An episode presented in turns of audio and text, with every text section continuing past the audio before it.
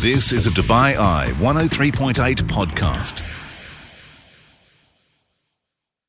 I'm Helen Farmer. On today's episode, we were meeting Leanne, who, after her own difficult fertility journey, is now on a mission to help other couples complete their families. And as we were broadcasting live from day one of the DP World Tour Championship, finding out what is happening over the next few days on and off the greens.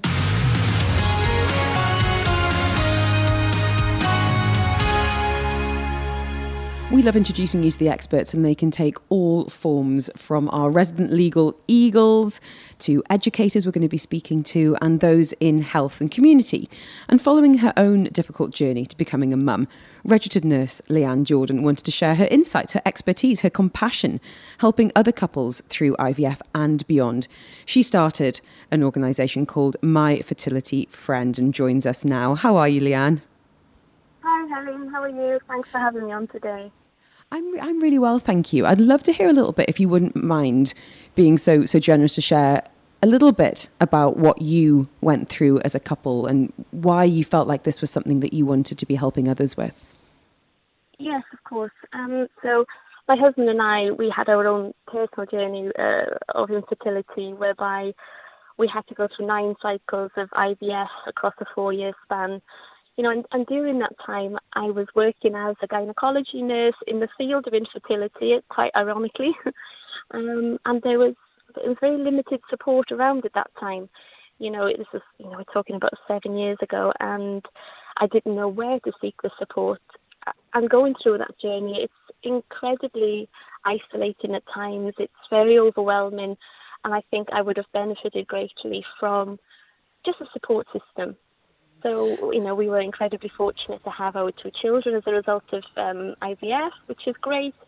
But once our family was complete, I decided to set up a small business, you know, just providing some guidance and support, men- you know, mentorship, whatever these couples need, you know, when they're on their own infertility journey. I think for, and I'm sure like everyone listening today, you know, have people close to me who've been through infertility and fertility treatment. And it's interesting, it's only when one person says, oh, we're doing this, that actually that conversation starts to open up. And you're saying that, you know, seven years ago, it was even more stigmatized. And it, it, it shouldn't be, but for, for many reasons, I think an awful lot of people do struggle to come up and open up about it. And having someone on the inside, someone, as you're saying, is like a mentor and a, a source of support must be incredibly valuable. And obviously, you've got that medical knowledge as well. Um, tell us a little bit about your mission with My Fertility Friend. Who are you looking to work with and support, Leanne? Um, I guess it's couples that are, you know, possibly been trying to conceive for a little while and, and are wondering where they should begin. You know, have they reached a point where they need to visit a fertility clinic? Many people are scared of taking that next step. So quite often they'll come to me and say, "We've been trying to conceive now for six months, twelve months. You know, do we need to go down that road of visiting a fertility clinic? You know, do we need to um, just continue for a little while longer?" And quite often they may not have done any investigations or any initial workup, so they really don't know what they're dealing with.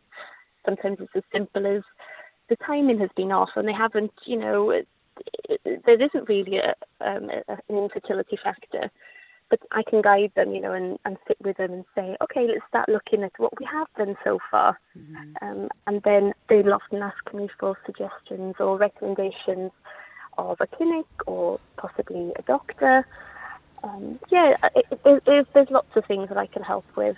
It must be hugely overwhelming for couples to to start to go down that path because you know, in some ways, we're very blessed that in Dubai we have got so many doctors and so many experts and and, and clinics here. But that is is quite intimidating in itself, as you're saying, kind of trying to match make the right couple with the right clinic, to be able to interpret some of the data. I know an awful lot of couples who've had to become experts almost overnight, overnight on you know the hormone levels and the next stage, and you know what what, what happens next. What about the emotional side, though? What about you know the, the emotional support that couples might need during what can be an emotionally and let's be honest, financially exhausting time too.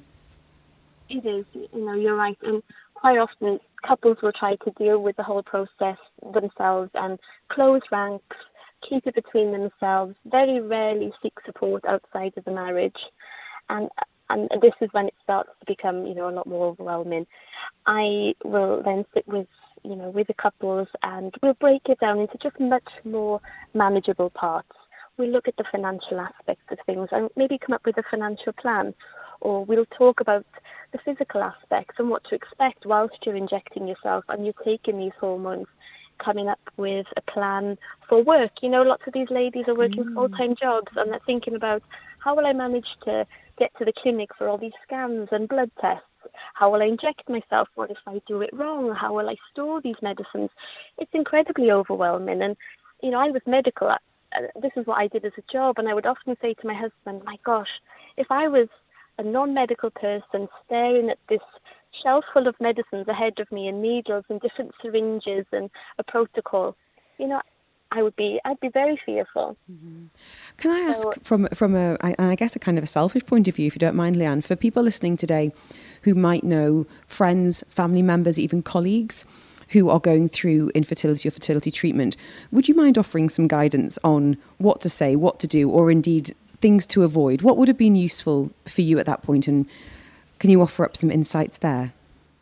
You know, there's there's this um, talk of toxic positivity. You know, when people try to offer very positive advice, when you know my my sister's friend's cousin tried X, Y, and Z, and that worked for them. You should try that, or you know, maybe you should just relax and it'll happen.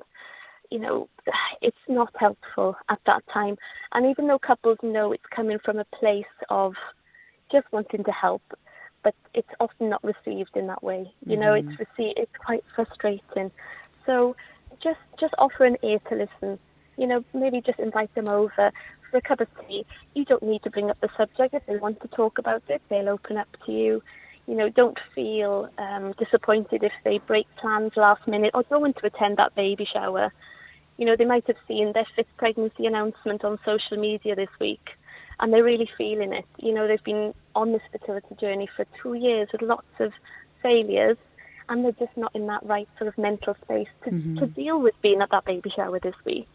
Thank you for that. And thank you for your openness around what you've been through. It sounds like a hugely valuable service that you're offering. Um, for anyone that wants to find out more, and this can be couples but also companies, I know you're doing work around egg freezing and company policies, and hopefully, um, you know, opening the eyes of, of many organisations here to this kind of support that not just the women but the, the men need if they're looking to start a family. What's the best way of reaching out to you, Leanne?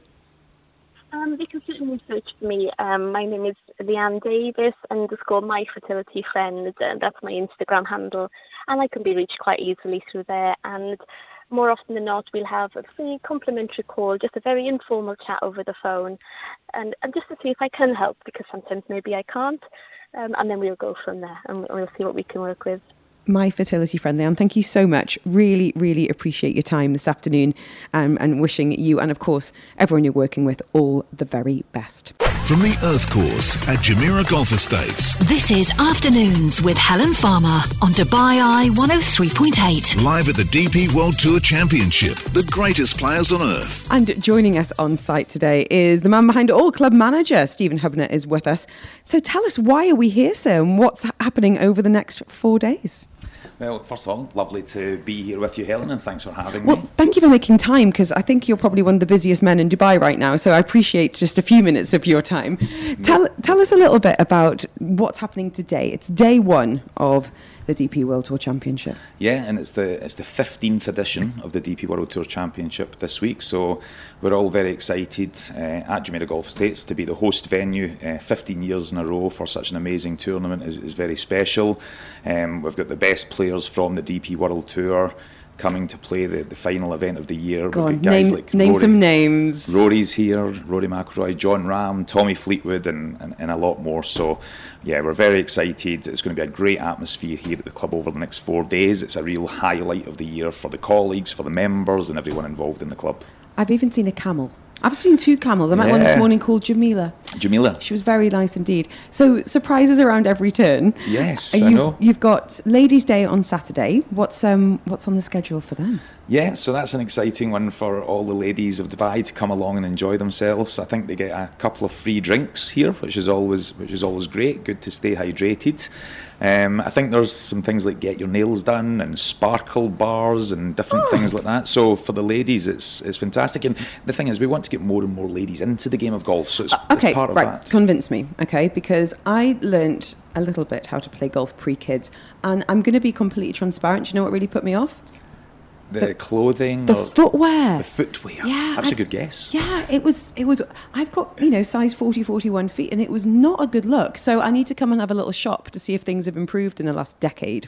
It certainly has. Good. It certainly has. The clothing for ladies nowadays is very trendy and cool and comfortable. So half you'll the love battle. it. What about the kids though? Because Family Day on Sunday, I mean, already today and all the way through, there's kids' activities, but on Sunday there's going to be, you know, potting plants and you know, camels and bouncy castles and face painting. But what about getting kids into golf? What's happening here at Jumeirah Golf Estates and indeed over the next few days to encourage that next generation of sporting stars? Yeah, I think I think all over Dubai we're doing a great job of um, encouraging children to play the game. Here at Jumeirah Golf Estates, we're lucky enough to have the DP World Golf Performance Centre, and part of that is the Tommy Fleetwood Academy. We've got a really wonderful group of professionals working with, with the children. We go out into schools. DP World have helped us with a, a shipping container that's turned into a swing studio, so that spends a week at a time at a different school. So it was at Dubai Heights Academy, and it's a couple of the GEMS schools at the moment, and it moves around, uh, and we were able to put um, a thousand kids through the game of golf in a week at a school, which That's amazing. 'cause I amazing. think I think unless your family is a golfing family, the thought of getting into the sport can be a bit other. You know, it's like something that something that other people do, or it's seen as being quite elite or expensive. And I think that accessibility piece is so so important. A big part of it is getting families to come, you know, to a weekend such as this and seeing some of the greats on the greens, but also, you know, having a having a go yourself. That's right. Yeah, I mean, it's t- tomorrow's Community Day. Even today, there was lots of schools here. The DP World Tour do an amazing job at reaching out to the community. There's lots of children coming along and getting behind the scenes tours. They're getting golf lessons. Um, so I think I think tournaments like this is a great way to showcase the game to, to children and to families, and then hopefully to, to get them into the game and, and to grow it because golf's got so many health and well-being, um, you know, things that are, are good for you, good for children, and I think it, later on in life it helps them with business and jobs and all of that kind of thing. And the weather's perfect. The weather's Long may it continue. Uh, we'll see. So, can you give us just a glimpse about what's been happening behind the scenes here at Jumeirah Golf Estates to get ready for the DP World Tour Championship? Because it doesn't look like this is just thrown up overnight. It is the village is enormous. We're expecting about well, I think about eighty thousand people have registered for this weekend. I've seen messages on Facebook going, "My dad's in town. I didn't get a ticket. Is there any chance?" Yeah. Excitement levels are really high. But what's been happening behind the scenes, Stephen? Yes, there's a lot. I mean, I would say that the, obviously from as soon as the tournament finishes, we start planning for the following year. But in terms of the actual build, it starts about eight or nine weeks before the tournament. So that's when all of the chalets and things like that start getting built. It's, it's, it grows every year in size. So there's so much to do, whether it's arranging all of the food and beverage elements that are all around the course and hospitality. Did you? Yeah, had a great lunch. Okay, I'm glad you enjoyed it. Uh, that was my biggest challenge of the day. It's like, which food truck should I visit? Yeah, no. So uh, Gabriel, our F and B manager, is doing a, an awful lot of work in the last few months getting ready for the event. On the golf course side, Stuart Horwood is our golf course superintendent. This guy is like a he's like a scientist. I mean, he's amazing. And what him and Ollie, his, his assistant, does on the golf course and all of the team is amazing. You wouldn't believe what goes into their detailed preparation of the grass playing surfaces. and making it look effortless for us to come as visitors. Are you going to get time over the next few days to actually watch some golf, Stephen? Um, not much, but I, every year I say to myself, if I can get one hour each day to go and smell the roses a little bit, and maybe at the weekend my uh, family might come up and I might take my son or my daughter out onto the course and watch it for an hour, or get them to enjoy some of the activations. My mum and dad are in town this week, and hopefully I can catch up with them a oh, little Oh, I hope you well. got them a ticket. I squeezed them a ticket. well yeah. done. Stephen Hefner, thank you so much for your time today. As I said, I know how busy things are, the incredible amount of prep and hard work going on behind the scenes, but so, so worth it. The event is running through until Sunday. Thank you so much. No worries, Helen. Thanks for having me. It is a pleasure to be broadcasting live from the DP World Tour Championship. We are going to be keeping up to date. Zane Scotland joining us in about half an hour's time. Tell us what has been happening on the greens. And up next, we're going to be talking about inclusion in the sport.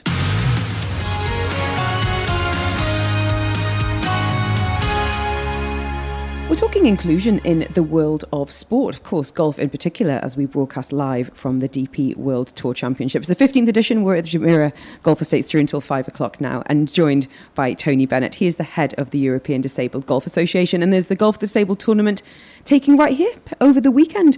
Tony, lovely to have you with us. Really appreciate your time. I know how busy it is right now. Tell us a little bit about your role there at the European Disabled Golf Association. What is the mission of that organisation? Well, thanks, Helen, for the opportunity to be here. And I guess that um, disabled golf is something that people didn't know much about, and, and they called it disabled golf. And in other parts of the world, they call it all abilities golf or adaptive golf. I know in this part of the world, they call it people with determination. Uh, we talk about G4D, so golf for the disabled. So we think about the golfer first, we think about the person first. So this is something that we needed to try and get over when we first started this. And so EDGA has been around since 2000. I wasn't involved in 2000. I got involved in 2013 at the back end of 2013. But th- there was kind of this great um, kind of confusion. So you know, you say about all abilities golf, and they say, well, what's that in relation to um, adaptive golf or mm. golf for the golfer with disability? So I think that was one thing that we, we managed to do straight away. So we managed to get that kind of terminology right. That was a good start. Um, then after that, then we started to help people to understand that they are golfers. That's all they are. They're just golfers, and they play like everybody else. And you know, maybe some of them play in a wheelchair, so they're seated when they play. Some have got a guide to, to point them in the right direction if they're blind, because you know, blind golfers on a golf course without a guide is pretty dangerous. Mm-hmm. Um, so clearly, we wanted to make sure that you know people understood that we think about golfers first that was the kind of the strapline that we started with, and, and, and that's that's sort of where it's grown from since then. It's really lovely to think about how it's been embraced by the Dubai golfing community as well, and you know coming to fruition, as I said, with the tournament this weekend. Tell us a little bit about the player requirement, if you don't mind. You know some of the the qualifications of of the people taking part? Well, I think the first thing is, is, is, we start off with somebody who's disabled according to their country. Mm. So, what somebody who's disabled in one country might not be disabled in another. That's interesting. And that's kind of that's kind of unusual for a start. So who are we to say that somebody's disabled or they're not? That's the government's job to do.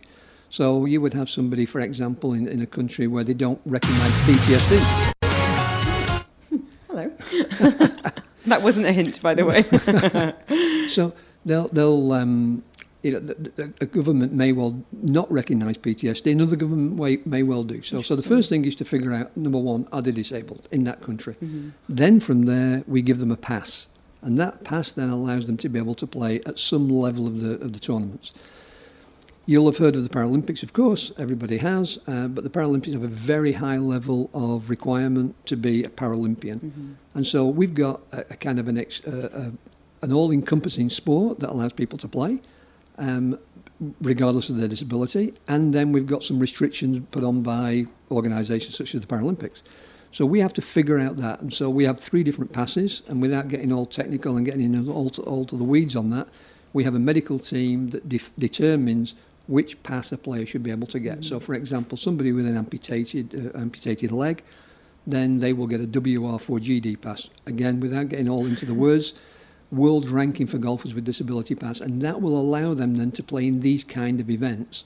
So they can qualify the players that have come here. They are the top of the world ranking well, for golfers with disability. I wanted to ask you: Are there any standout stars? Any names that we should know? Well, all eight of these are really good players. I mean, for, for, first thing, we've had four of the players this week that have won tournaments this year, so that's a, that's that's great. So four, 50% of the field have won tournaments this year. The other four are the top four ranked players that have not won tournaments this year. Ah. So. Yeah, it's a really good field. Yeah, of course, you've got favourites, you've got people that you think you might win, but honestly, any of the eight players could win. And I think last year when we were here, we had Rasmus Lia who won, who I think, if I'm not mistaken, I might be wrong on this, but I think I'm right. He qualified eighth last year to play in the event and he won it. so? So clearly, every one of those players has got an opportunity. They need two good days. They've got to go play well, and uh, they've got to go and do the business and, and bring it up 18. Tony, can I ask you about the importance of representation? You know, we've got the Heroes for Hope guys here today. We've got, you know, Children of Determination. How important is it to see these these stars out playing. I'm a firm believer that you can't be it until you see it. Hundred percent, and that's exactly the, the, that's exactly the terminology that we use. You, I, I think we have to think that you know people with disability they're just part of the community, and so we don't see it very often, but it, it's the truth. So the United Nations said that 10, I think I'm right in saying 10.48% of the UAE population is disabled. Now, you then say, is 10% of the golfers in the UAE disabled? And the chances are extremely good they're not. Mm-hmm. And in fact, in Portugal, we've got 17.6% of the, the population that's disabled.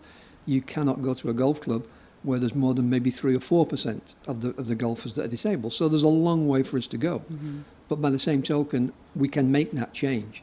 So yes, you're right. Is that you've got players with physical disabilities, intellectual disabilities, neurodevelopmental disabilities, vision impairment, hearing impairment, and clearly neurological impairments as well. So all of these people have got justifiable reason to want to go and play the game. And if they can see the players playing here this week, that's got to be a great stimulus for them. So for people who are coming down to Jumeirah Golf Estates, where can we catch some of these stars and rising stars in action? Well, you're going to have to be early because we're going out at 7.15 tomorrow morning. Um, but you can always catch them at the end. And But by the way, our players play pretty quick, so don't think they're going to be playing at the same speed as the tour players. They're mm-hmm. not five-hour rounders. You know, our guys will be playing in around three and a half hours. So, yeah, anywhere between 7.15 and let's say 10.40, 10.45, 10.50 somewhere in that age, you'll be able to catch them coming up 18. Thank you so much, Tony, for your time. Really, really interesting to hear what's been happening behind the scenes, and of course, what's happening on the greens as well, with a really important part of that golfing community. Tony Bennett speaking to us. He's behind the Golf for Disabled tournament happening here in Dubai and in Europe, head of the European Disabled Golf Association.